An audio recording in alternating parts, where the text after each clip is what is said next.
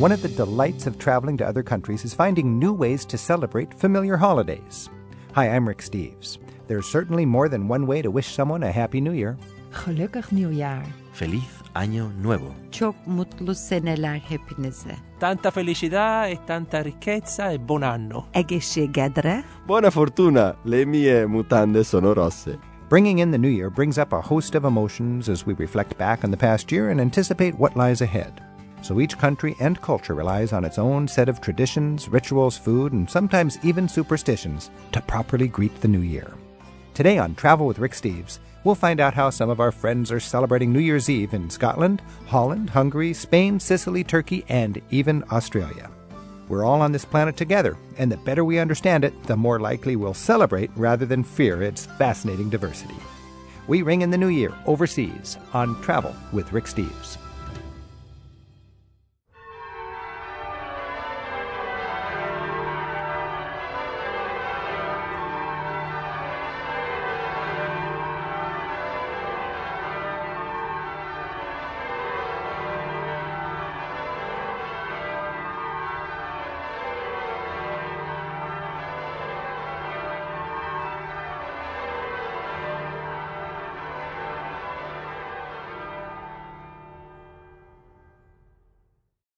Hi, I'm Rick Steves. Every society greets the new year with its own special twist. While we're watching a big ball drop on Times Square, they're popping down grapes in Madrid and slurping shrimp down under. For this festive special edition of Travel with Rick Steves, we're visiting with friends from around the world to hear what kind of craziness marks their New Year's Eve. Thanks for joining us. New Year's Eve is coming up, and uh, let's pretend we're in Scotland and we're about to celebrate the end of the new year and the beginning of the next. And I have with me two friends of mine and guides, Anne Doig and Ken Hanley, joining us from Edinburgh. Thanks for being with us. You're very welcome. Thank Pleasure. you for having us, Thanks Rick. Are us. you looking forward to New Year's in Edinburgh? Absolutely. Oh, absolutely. How do you celebrate New Year's Eve in Edinburgh? Awful excited. Uh, uh, very traditionally. I know we have what's said to be the biggest street party in the world, but you know, if you're going for tradition, which I still do and Anne still does, then one of the, the big things is that you make sure the house is clean. so the house, in other words, has got to be clean.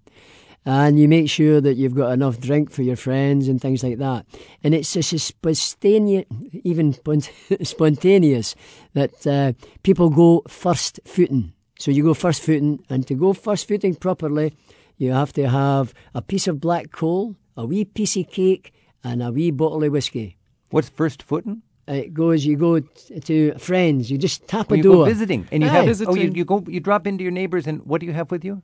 You have a piece of coal, Yeah, a cake, a piece of cake, and a whiskey. so a you got food, drink, and warmth. You've got all that can sustain you. So, and they're not you know, going to turn you away. Absolutely not.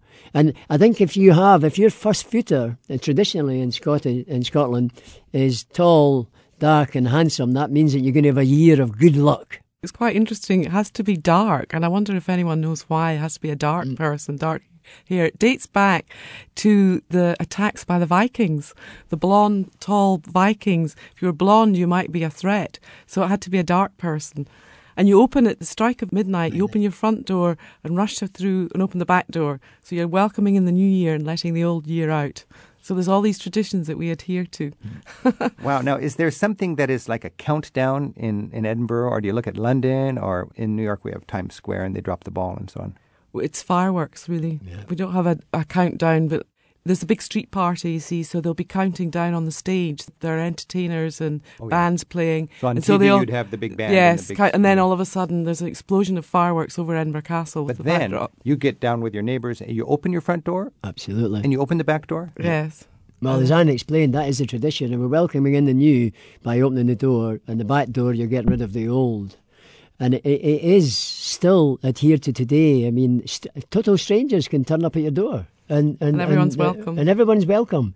And they come in, and you offer a drink, you offer a piece of cake, you, you have a wee blether, uh, you know, and then That's you move little along. And A wee blather is a Wee little Blether's a little Aye. top. Have a wee blather. And it then, sort of gets known in the community who's got open house. That's what happens. Okay. And if you've got open house, then everyone piles in to visit you. So if you're, in, if you're in Scotland on New Year's Eve, it's just like one big open house. People are on the streets, they've got their coal and their drink and their cake, and they're going to Yep. knock on a stranger's door and celebrate the new year. absolutely. We all sing uh, Auld Lang Auld Lang Syne. Syne. Yeah, yeah. You Yeah, we sing that- do. That's Oh. Scottish, isn't it? That's- Yes, Robert Burns. That's what Yeah. it burns. What, Yeah. what does that mean? Auld Lang Syne. For the sake of Auld Lang Syne. A lot of different interpretations. I would say for old friends, remembering remembering. friends for, for friendship's sake. And you know the song. Sing the song for me. It's uh, old sentimental Yeah. uh, song, you Old know. acquaintance Acquaintance be forgot and never brought to mind.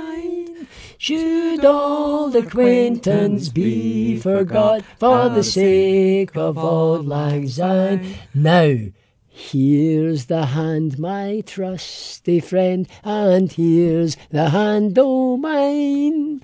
And it goes on, and, And you're all you. holding hands. Then, crossing over. but people that like don't know it don't mix it, and then it's backwards and forward. It's this inbuilt thing in the Scots that, uh, you know, where it's been great to see you. We don't want to see you go, but because you're going away, for the sake of Auld Lang Syne, keep that memory, keep everything, that sake of heartfelt old- thing. So that's the, that's the punchline of the lyric is for the sake, Sake of, of, Auld Lang The old Syne. time, the old good sake old of times. friends. Yeah. Yes. of And good our- old friends. For the sake of good old friends. That's my interpretation. Sure. yeah. Yeah. Our right. friends in England are trying to steal it from us, but we won't. let Mad. Scottish. for the sake of Auld Lang Syne, Happy New Year.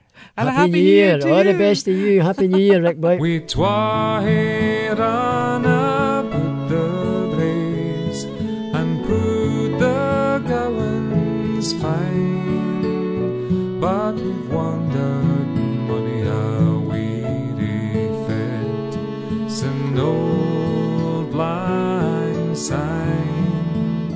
New Year's Eve is approaching, and let's nip over to the Netherlands here and see what it's like in Holland. I have with me Elizabeth van Helst, who's from the Netherlands.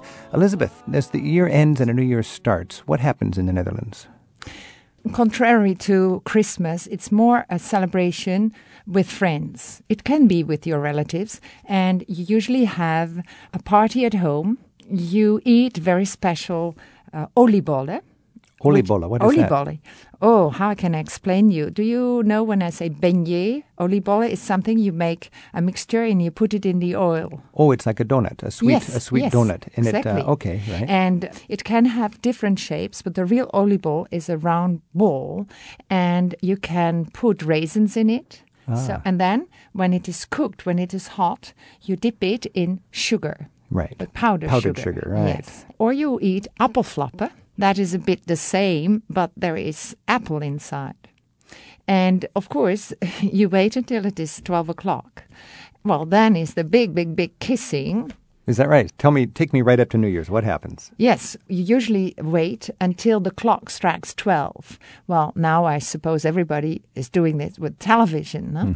And so you wait, it is 12 o'clock, it gives the sign, and up you have to kiss each other and uh, wish you Happy New Year.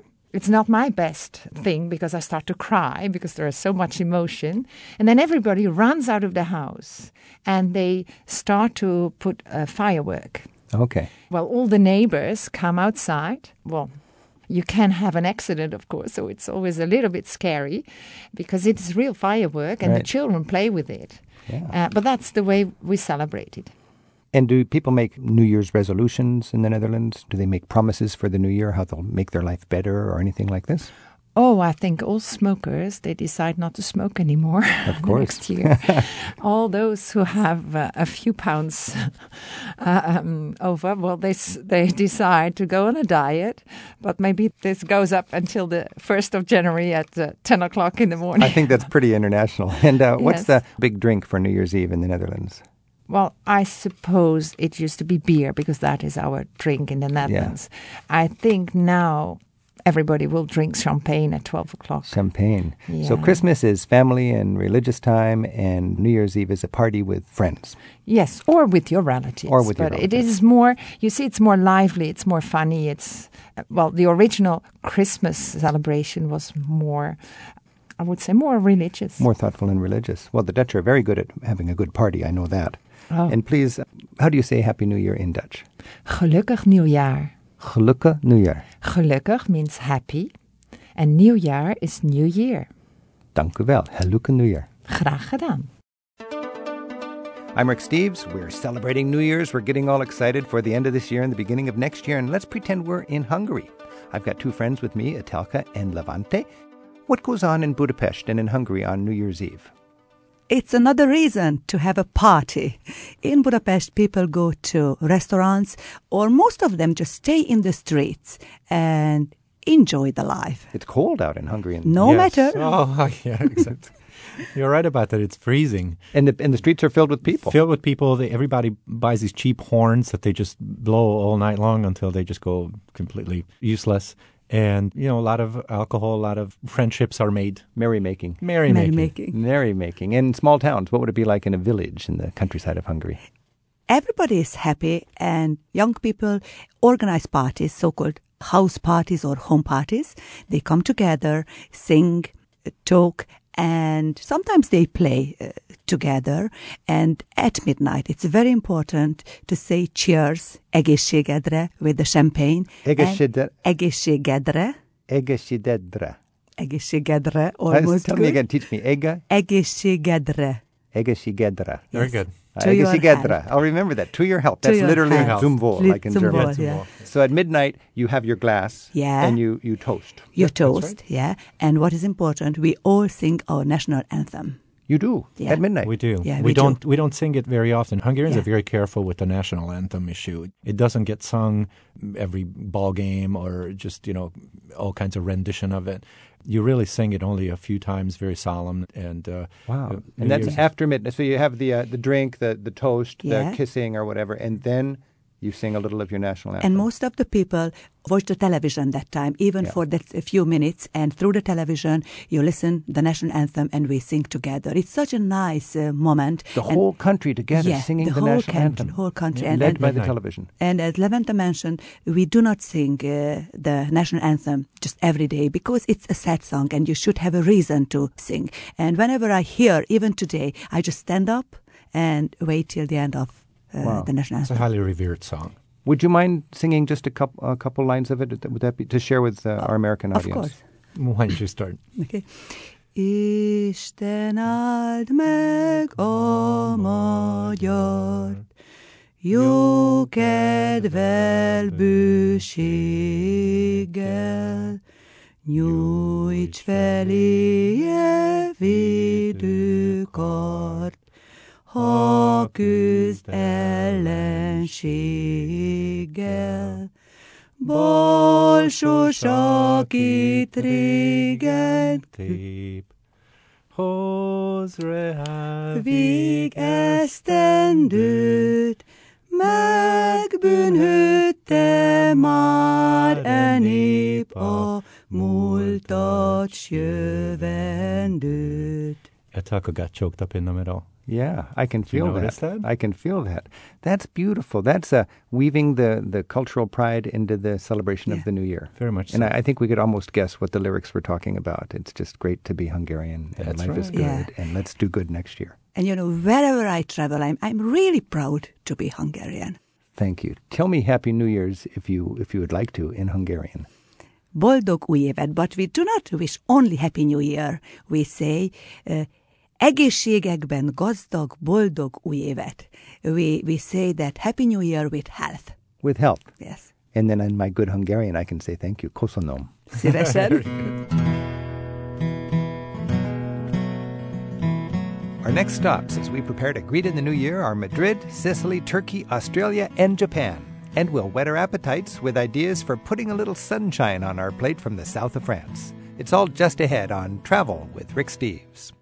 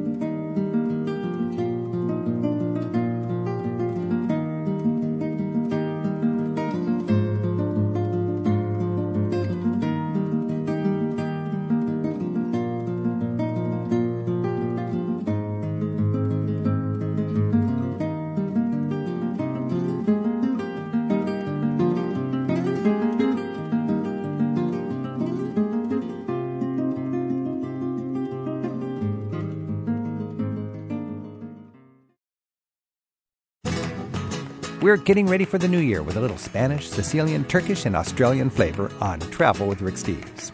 You can share your New Year's traditions with us in our online message boards. It's at ricksteves.com. I'm Rick Steves. It's New Year's time, and we're celebrating the end of this year and the beginning of next year all over Europe. I want to take you to Madrid because I've got with me Federico Garcia Barroso, a friend and fellow tour guide, and let's talk about uh, New Year's celebrations in Madrid. Federico, thanks for joining us. Hello, how are you? Very good.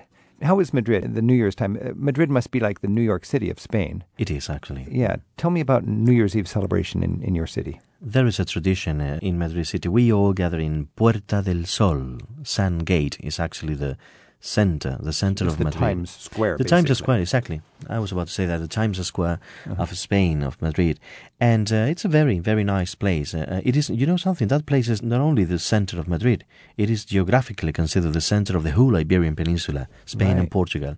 And we gather all together there the 31st of uh, December, and there is a Spanish nice tradition. We eat 12 grapes. 12 grapes, we just have to hear the 12 bells and the 12 grapes. And if we synchronize that and if we do it in the right way, we will have next year, I mean the, the next day, we will have love, health, and money. Love, health, and money. 12 grapes. So, actually, at midnight, you've got thousands of people on the main square Many people. looking at the bell tower of the. Is it the city hall there? It's a, it is, a, yeah, it's the regional government of the Madrid. regional government. It's got a Yeah. big clock on Big it. Big clock, exactly. And at midnight, it gongs 12 times. Do people literally in the right rhythm eat the grapes with the we bell? try to do it. You yeah, try. yeah. And if you do it well, yeah. you have that good time. You have a wonderful year, yeah. Is all of Spain watching TV? Or, all of Spain, all of Spain are watching TV, watching the clock, you know, and enjoying the, the this moment of of the year, you know. Now, this berry, you called it a grape, but it's not technically a grape. There's a name for that. There's even a drink, I think, for this this little berry. What is it? Little berry? Madroño. Madro- oh yeah, madroño. Yes, of course, madroño. Is that what it is? No, no, but they are grapes. I can tell you, they are. Okay, so it is Yeah. really grapes that you eat on New Year's Eve. Absolutely. I'm sorry, but there Mhm. is an, another berry. exactly. That, uh, we That's have a- another story. That's Mm. another story. That's the symbol of Madrid. That's the symbol of Madrid. Yeah? Whenever you go to my city, you may find somewhere the symbol of the city where we find a bear trying to climb a tree and to get one of these berries Ah. that are called madroño, a very local, local berry in Very sweet, Uh-huh. very, very sweet. And what we do nowadays is we squeeze that fruit, we add a little bit of liquor, and we drink liquor of madroño, Ah. which is really, really delicious. Even for people that they are not used to drink, they think that it's something Is sweet, it sweet? and a soft. sweet berry liqueur. Yeah, yeah, yeah. But on New Year's Eve, everybody's getting together. It's it's a party time, I it's suppose. It's a party, party time. Yeah. What's the favorite drink? The favorite drink In Spain. sangria, I guess. Is that right? sangria and champagne, and well, that night is supposed to be a little bit more sophisticated, and that's why we we drink champagne. You know, and we toast with champagne.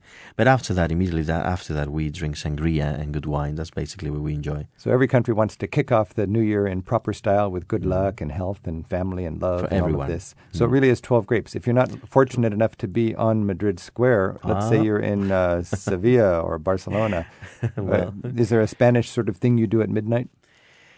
They do the same. They, do, the same. in different places. 12 Spain. grapes. Oh, 12 grapes everywhere. and this is a tradition, this is a quite new tradition because it comes from the 1800s.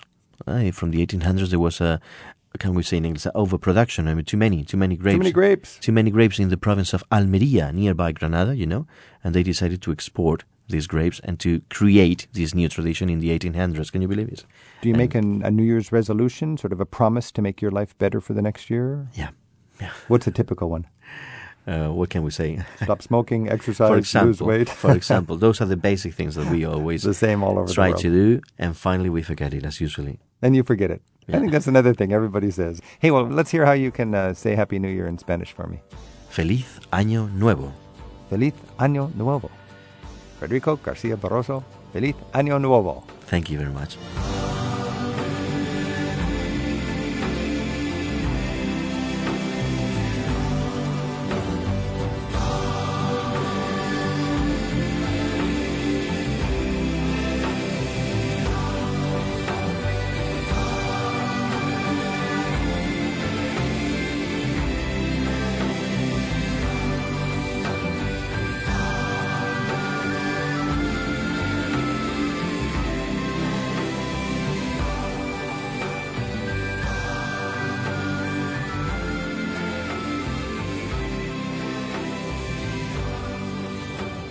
I'm Rick Steves. This is Travel with Rick Steves, and New Year's Eve is approaching.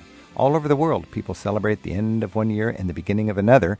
Let's go to Sicily. I've got with me Tommaso Panti and Alfio Di Mauro, two friends and fellow tour guides from Sicily. Thanks for joining us, guys. Thank you, Thank Rick. you. If we're in Sicily, what do we do on New Year's Eve? You know, what do we do is we have a way to say Natale con i tuoi, Capodanno con chi vuoi. That means you are going to spend the Christmas with your family and then New Year's Eve with your friends. Say So- that again. That's inter- so Christmas with your family, New Year's Eve with your friends. Exactly. In so Italiano. Natale con i tuoi, that means with your family, with your relatives, and Capodanno con chi vuoi. Tommaso, is that the same for you? Yes, it's exactly the same. Uh, New Year's Eve is a very special moment for us uh, to have big meals, uh, big dinner especially. What's Our a typical, mamas. What's a typical dinner for New Year's? Uh, typical dinner is fish. We eat a lot of uh, fish, uh, so codfish above all. Even in Sicily, we don't produce any codfish because we import it from Norway. But anyway, this is, especially in the area where I live, this is a big, uh, very important meal. But also we prepare smoked salmon, shrimps, mussels, and so on. So all the family, you know, they gather all together. Usually we have extended family, 25 to 35 person, and uh, we spend the night all together. Okay, so you've got a big family. Alfio, you said it's time for friends rather than family. Uh, yes, yes, it is a time for friends because you usually organize a big party with all of your friends. It's a big social time. Yes, it is. The, Yes. re- the religion was on Christmas. Now let's party. Yes, that's Exactly. part. We That's have to what it is. celebrate now. Okay. now, what about the drinking? Is there a lot of drinking? Wine. Wine. Wine. Sicilian wine, of course, because we have a big production of wine. So our red Sicilian wine, Nero d'Avola, N- Rosso dell'Etna, Cerasuolo di Vittoria, delicious wine, or white wine. In this case, with fish, of course, you drink, you prefer white wine. This is important for us to associate the right wine for the right food. Huh? So You always match the wine with, with the food. Okay, it's 10 minutes to midnight. We're in Sicily. What's going through your mind? What's happening next?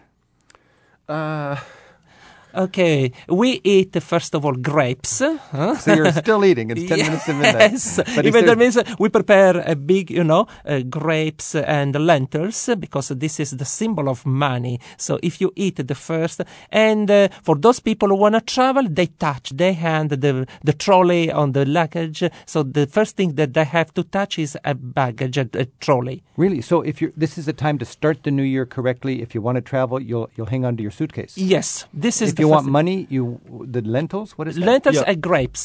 grapes is for money. So Yes. be, if you see a, a guy who wants more money, he's holding grapes. Yes, If it's you need more money and you want to travel, you got your suitcase and your grapes. exactly.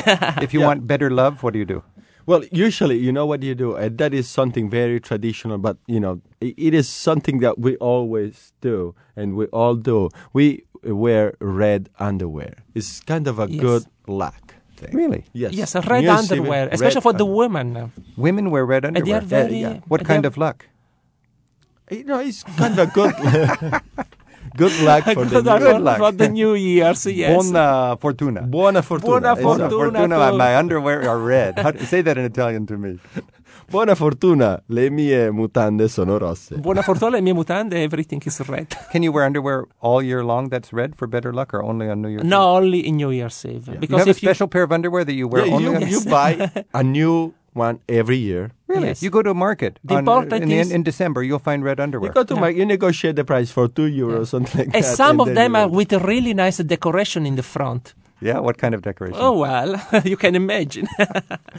Very nice. Okay. Is there a countdown? Do you turn the TV on and watch something in Rome, or do you run under your balcony and make noise? or Yes, what you- happens? you do yes, that also. fireworks, you know, this kind of things. Yeah, And then the next day, what's the tradition on the first day of the year? that everything is that. All the people, you know, they are in bed until uh, one o'clock or Yeah, so. usually there is a kind of a branch late during the day, you know, after A late brunch. Yeah, late People brunch, and then there is Yeah. usually For uh, the survivors, actually a dinner, a dinner on the first of the year, just to try to eat all of the left leftover. Leftovers, yeah. And you change your underwear. Yes, of course Of- you do. You must, otherwise, you know, it's bad luck in that case. Yes, with bad the red, you know, underwear in the first of You you know, it is also interesting because uh, Tommaso was saying that he spends the New Year's Eve with his family.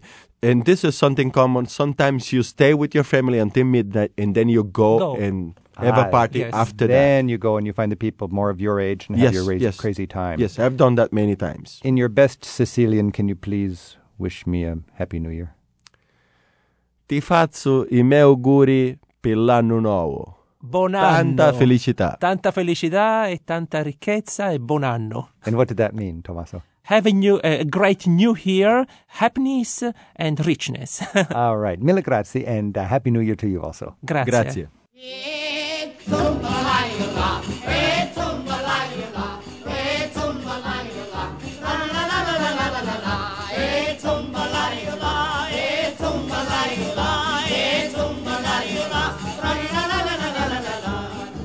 And we're joined by Melika Seval from Turkey. And Meli, does Turkey uh, celebrate New Year's with all the festivities that you find in the United States and the rest of Europe? Especially in the last 20 years, we've been very regularly celebrating the New Year. I think it's more of the Western influence.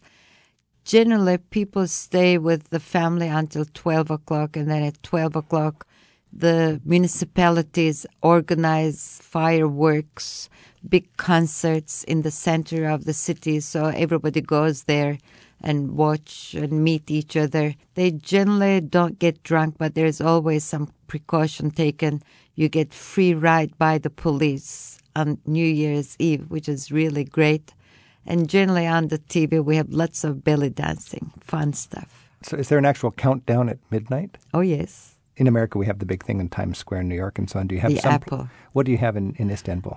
No, nothing like the big apple, but big screams. Big. So at midnight, everybody At goes out midnight, and screams. everybody screams. And is there a, a traditional meal that the family enjoys on New Year's? I think we eat just everything. Lots of nuts. And everybody's out, and then after midnight, the party starts to. The rip party starts after midnight. Until midnight, we're always with our elders, Oh, respecting the elders. respecting the elders. It's very important. At midnight, the elders go to sleep. Yeah, right after 12, they've had one more year. I don't know if they're happy or not. They go to sleep, and then the rest will go out. And then in uh, a Muslim country, alcohol's not a really a part No, of the, not the in scene. Turkey. It's so you don't have a. It's not a. There's not a big alcohol factor. No, they do drink, but it's not a big problem. Not a big part of it. Or it's not. A, and if somebody does uh, drink, the police actually the police volunteer. actually volunteer. They give you a door-to-door service in their police car with the lights turned off. Is there a tradition where you have a New Year's resolution and promises to exercise next year or, or uh, eat Oh, less? I guess uh, we do that every Monday. and then, is there something in the in the countryside? Do people watch on TV? Is there a big center on TV? Would there be movie we, stars or? Since in Turkey, most everyone has satellite dishes. Anybody who comes and travels in Turkey, you'll be surprised. On the roofs, we have solar panels and we have satellites. Even if the house look like might be falling apart in the farthest part, the remote part of the countryside. So we watch what's happening in Australia. We watch what's happening in other parts of Europe. So we become quite international that evening. So you connect with the world as the world celebrates the new year. Yes. I think Turkey will be a great country as usual. So I'm very hopeful. I think many more tourists will come. Please, many more tourists should come and see Turkey because my country is beautiful. All right, Melly, do you have a New Year's wish for uh, for Turkey for the next year? Yes, I wish peace and happiness and good health. And I want to say it in Turkish. Çok mutlu seneler hepinize. And literally, what was that? Very happy years to you. Say it once more in Turkish. Çok mutlu seneler hepinize. And how do I say Happy New Year to you too? Sana da mutlu yıllar. Sana du mut New Year. Almost. Happy New Year. Happy Thanks, New Melly. Year. And there's a hand, my trusty friend, and gives a hand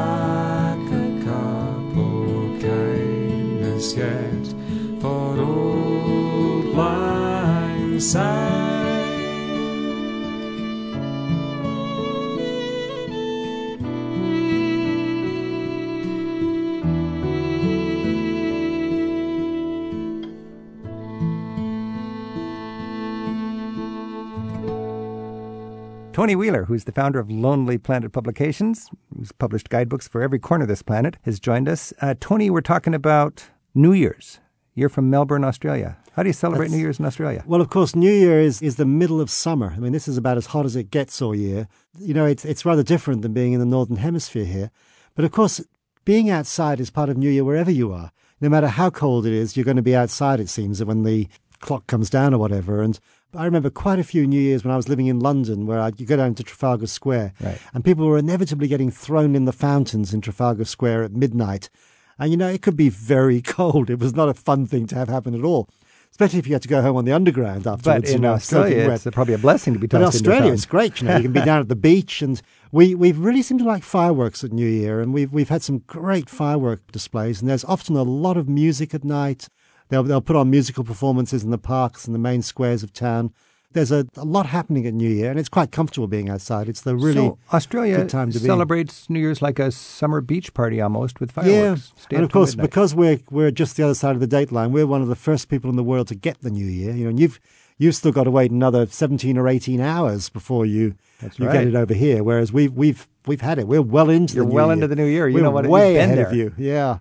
New Year's Eve, 1999, just before the turn of the millennium, I was in a bunker underneath the public television headquarters, and everybody was nervous about Y2K. And I remember, thank goodness, Australia survived the New Year. I remember that occasion as well, and we did phone people in America and said, "It's okay, we're there. We're we're in the next century already. Y2K, it's Yeah, not the end of the world. Hasn't happened. That's the great thing about Australia's New Year. You got a, summer beach party ambience, and you know, uh, for the rest of the world, you've been And there you, first. It's you okay. probably could if you just timed the flights right. You could celebrate New Year in, in Australia, jump on a plane, fly to America, and get here in time to do it all over again. or if you're sick and tired of it all, you could turn it around and not, not have Miss it at all. completely, yeah. My last New Year, though, in Australia was actually walking in um, Tasmania, which is the island up to the south of Australia. And we were just miles away from anywhere. There was nobody, you know, close to us at all. And we, um, we actually, I think we fell asleep before the midnight came around, but we put a valiant effort into staying up in our tents and drinking some of the alcohol we carried with us for the occasion.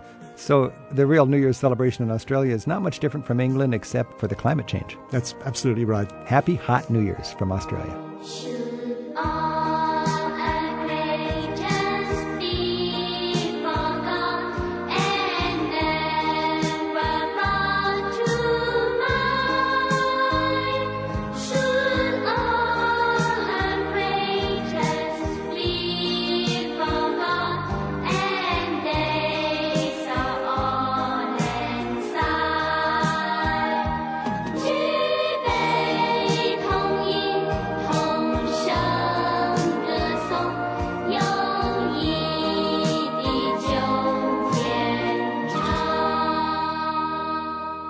Travel with Rick Steves. We'll wrap up our International New Year's celebrations on this edition of Travel with Rick Steves with a visit with travel writer Don George. Don's wife's from Japan, one of the countries where he's spent the holidays. Nice to have you here, Don. Great to be here, Rick. Do you like to travel during the holidays? I sure do. You better. That's your work. Don, I've enjoyed uh, some Western holidays, Christian holidays in the developing world. My wife and I celebrated Christmas in Kerala in South India. It's the most Christian part of India. I'll tell you, firecrackers with Christmas. Uh, it was it was just firecracker city. What are your What are some of your holiday experiences? Well, I didn't realize it until I lived in Greece, but Easter is really the big Greek holiday, and I was in Greece for Easter, and what a spectacular, elaborate, medieval celebration it was. It was really amazing to be in a church for, for Easter in Greece. And the other holiday that comes to mind is Oshogatsu, New Year's in Japan, where the whole country just goes crazy on New Year's Eve and everyone goes to the temple and prays and there's people selling things and you get your fortune and you tie it on a tree and the whole country seems to come together, and for the next three days, everyone is celebrating. It's a fantastic time to be in Japan. You know, I spent a Christmas and a New Year's in Japan once, and it was uh, sort of funny to me because Christmas was the party day, and New Year's New Year's Eve seemed to be the religious holiday. And I was all alone, and I stepped out of my hotel at at midnight on New Year's Eve, just kind of I was lonely, you know, and I didn't know anybody. I was somewhere in some desolate little town in Shikoku.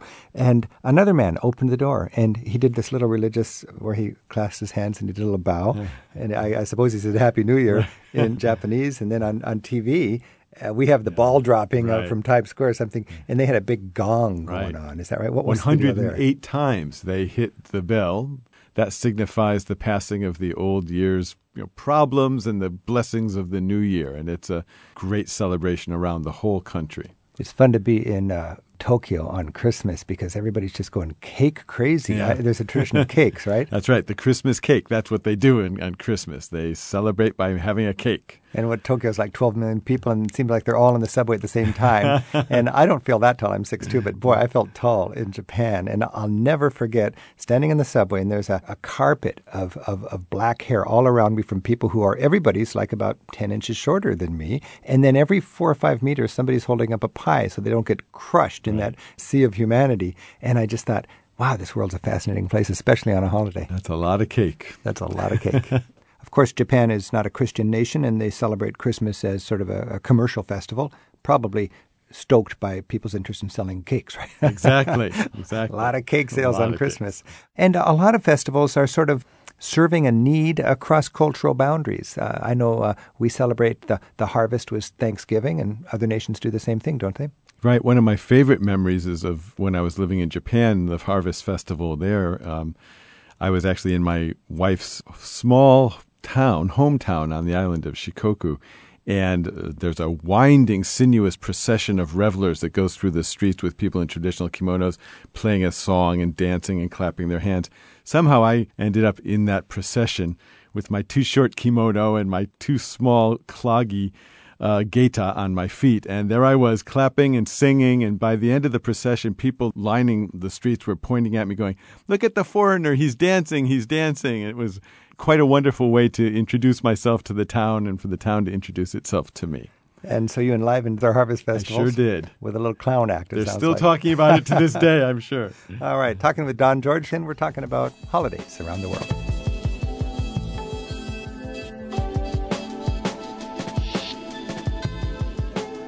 We've got a link to Don's latest observations about Japan at his Don's Place website. It's in the radio section of ricksteves.com.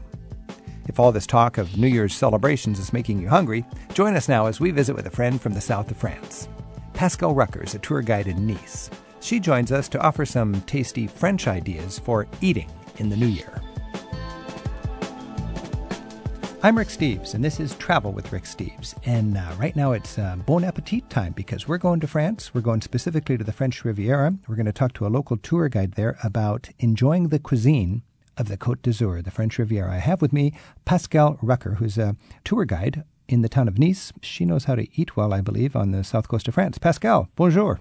Bonjour. How are you How are doing? you? Ça va. Okay. Okay, so it's food time. It's food time, yes. Bon appetit, as you said. Okay. Tell us about the cuisine of the French Riviera. Oh, the French Riviera is sunshine on your plate. And this sounds like an advertising of television, but it's really true.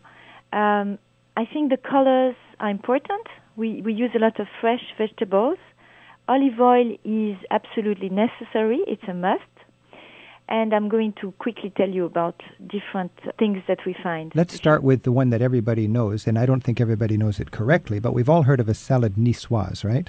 Oh, yes, you can find it even in Paris and in London. Exactly what is a salad niçoise? Alors, tomatoes, cucumber, sliced thin, uh, lettuce, anchovies, tuna fish, radishes, bell peppers, sliced fresh artichokes, and uh, what else did I forget? Something. And onions.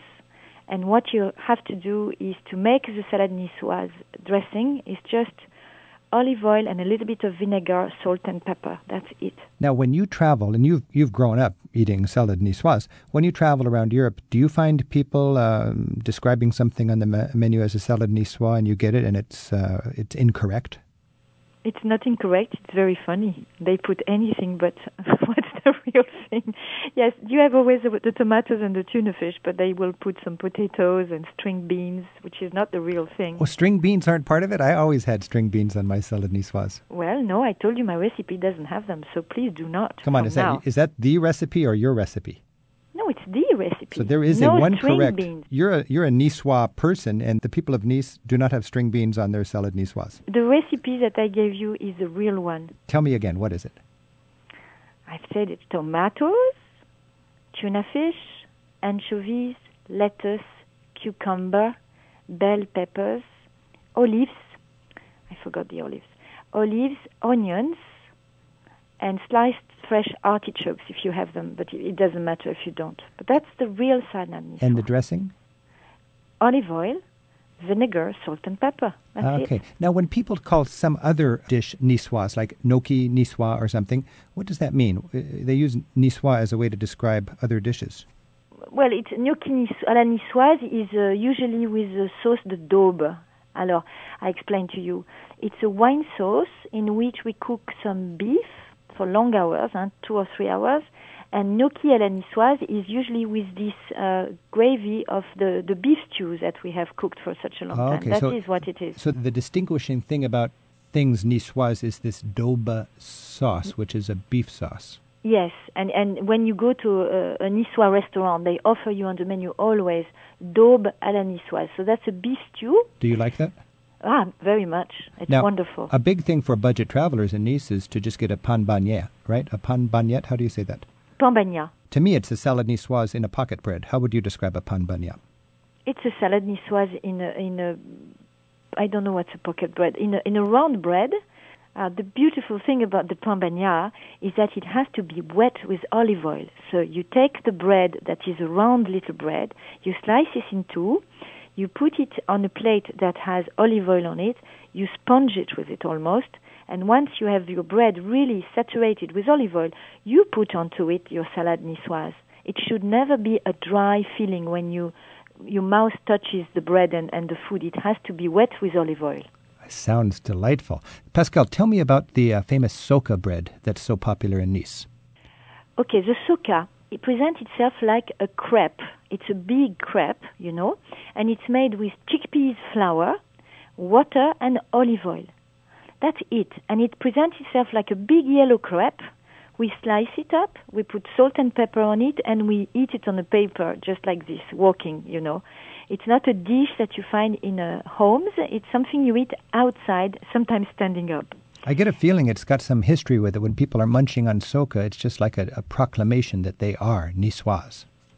Yes, well, there is something beautiful about uh, the soca. In the old days, before the English aristocrats made the Riviera what it still is today, a place for vacation, uh, the people that were living in Nice were poor. Here you have much sunshine, no rain at all, and the quality of the soil is a disaster. So the agriculture was very, very poor. Fortunately, people could grow chickpeas. They did not always have bread. They sometimes didn't have any other bread, but they had this soca, which is this crepe. So they survived on that. We know that uh, it was the main dish. Sometimes they just ate the soca, and that's it. So this is one of those traditional foods that reminds people of the suffering of their forefathers. I'm not sure that they know that it was the suffering of the fa- father. Unfortunately, the memory is gone a little bit. Because all over Europe, there's these humble dishes that harken back to a tough time when, when they had to eat yesterday's bread and so on. Yes, well, I, I'm not sure that people have this completely in their mind, but uh, it's it's certainly telling about the times of simplicity. Pascal, I think bouillabaisse is something a lot of people think about when they're planning dinner on the Riviera. Of course, it originates, I think, in nearby Marseille. But uh, is bouillabaisse a traditional dish in the in the Riviera, and, and what makes a good bouillabaisse? Oh, you can find a bouillabaisse in every good fish restaurant on the Riviera, and it's certainly something to try. The bouillabaisse, it's a fish stock, and you you combine uh, tomatoes, fish, and garlic and onion, and you cook with that a fish stock, and then you um, I don't know the word. You make a you make like a, a, a thick fish stock with that, and you put it aside, and then you cook inside the fillet of fish. Alors, what are the fish? Uh, sea bass, sea bream, John Dory fish, huh? Those three are really essentials. And red mullets. You're going to cook them for only 10 minutes. Uh, you cook them in the stock, in the fish stock, and then you are going to extract the fillet. And when you present your plate to your guest, you have the fish stock, and in it, swimming, you have the fillet of this wonderful fish. So the number of fish is important and the variety of fish oh, is required? you have to have four fish, and you do not have mussels and no shrimp. because you see mussels and shrimp in a lot of bouillabaisse. Well, it's very sad. It's not the thing. They do what they want, but it's not the thing. so a traditional bouillabaisse has what four fish? Alors, John Dory fish, John Dory? sea bass, Sea bass. um, gilthead, hmm and red mullet. Okay. Tell me about the wine of the French Ah, I forgot something, Rick. Uh, very important. Okay. When you eat the bouillabaisse, Right. they will give you on the side little bread that are very crust uh, cooked. Um, little slices of bread that are uh, cooked in the oven, and so they are like um, crustini. crostini, yeah. Yeah. And you grate them with uh, garlic, and on the side they will bring you a reddish mayonnaise. It's a mayonnaise mixed with garlic and pimento, and that's called rouille. It's called uh, rust. And you put that on your toast, and you put it on your plate. It's delicious. And that's an integral part of a traditional bouillabaisse then, Yes, you should not have a bouillabaisse without that. without the crostini with the uh, radish sauce. Absolutely. Of course, people go to France for the wine, and every region has its wines. What are the good wines uh, in your region?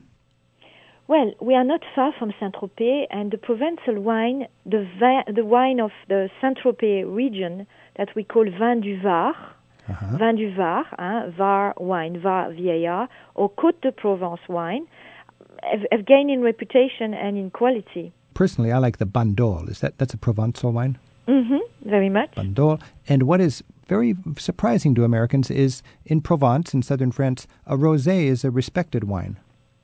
Well, if you find a good domain, huh, like if you find Chateau Minuty, uh, which is just outside of Saint-Tropez, Minuty, if you want to visit, if anybody is listening and they want to visit the domain, I advise to go to Chateau Minuty, M-I-N-U-T-Y. Um, or you go to Chateau Sainte Roseline, Sainte Roseline Castle. These are all AOC wine. They are controlled appellation wine. They've got a label of quality, and they they enjoy the personality of the sea, uh, the very hot sunshine, and the soil, which is made uh, with uh, uh, clay and sand. So their personality is very special. Huh. Now that's a, that's this concept, this French word terroir. Is that right? if you want. Terroir is a, is like when the uh, sky kisses the earth. Uh, it's this romantic meeting between the, the, the elements of the sky and the element of the earth. So the terroir is the combination of these elements of the above and the down in the earth. And then the vigneron, the wine man, uh, producer of the wine, will put his little touch, but it's really the, the play of elements. So you, you sip that wine and you have an appreciation of this uh, sky kissing the earth and the history of the family making it, and it's just a, a wonderful part of the local culture. Mm-hmm. Tell me a little bit about Peach Melba. That's uh, considered part of the Riviera scene. Let's move now. So we were in Saint Tropez. Let's go now towards Monaco. Ah, we are taking a little boat and we're riding toward Monaco because this is where it was born. Melba was a singer. She was from Australia. Her name was Nellie Melba from Melbourne. And this is why they called her Ah, Melba. Peach Melba, Melbourne. Melba okay. from Melbourne. Yeah, she was Australian. She had a, a, a career, and that's at the turn of the 20th century. And she uh, was reputed internationally. And Monte Carlo has a great opera house that is still existing today, and that was the very, very uh, well liked on the European scene, and very beautiful people, very beautiful singer were there. And she she happened to sing one night into the opera house of Monte Carlo, and in the Hôtel de Paris, which is just beside Monte Carlo Opera House and Casino, um, there is this grand restaurant with a great reputed cook whose name is eh, Auguste Escoffier, and he fell in love with her, and he wanted to uh, win her charms. He was not really handsome. He didn't have much charms, and he just wanted to do what he can. And he wrote no love letter. He created a dessert for her. He carved a swan in ice, and he presented the dessert to her. Brought it on um, a special uh, mirror by four valets in grand, sumptuous uh, moment huh, when everybody was applauding her and everything. It was a big, big feast, you know. And he presented his dessert and he said, I called it by your name for you, madame. And of course, she understood that he loved her. She ate the dessert very quickly and she ran away. Oh no. That's the way it is. Women are cruel. Women are cruel and the Riviera is Sometimes. beautiful. and what is in the peach melba? Well, simple things. Peaches that have been quickly boiled huh, in water with a little bit of Grand Marnier, which is an alcohol made with oranges, a little bit of cream, um, a little bit of um, caramel. At the proper moment, we, we make little ribbons with it, with the caramel. You Little know? ribbons. Yes, little ribbons, yes. And then this is displaced on the top of the, the peach melba, and just a few almonds, and that's it. A very, very simple thing. Pascal Rucker from Nice on the French Riviera, thank you so much for giving us an insight into Bon Appetit on the south of France. Merci, goodbye. Okay, au revoir, Pascal.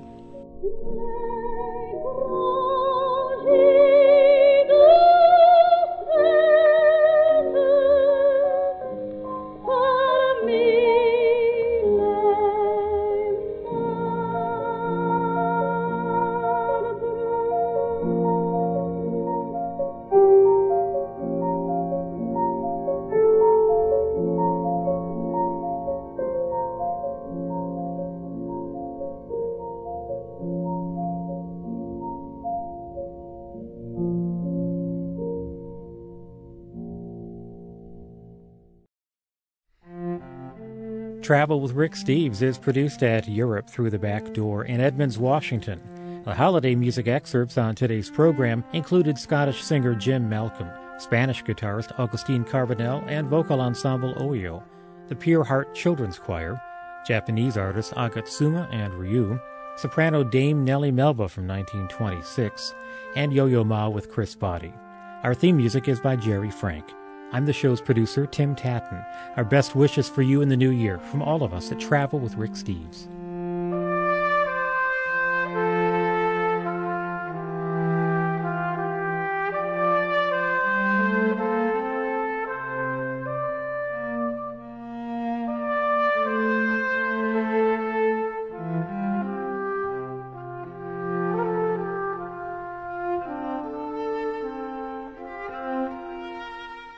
Happy new year All the best to you. Happy New Year, Rick Boy.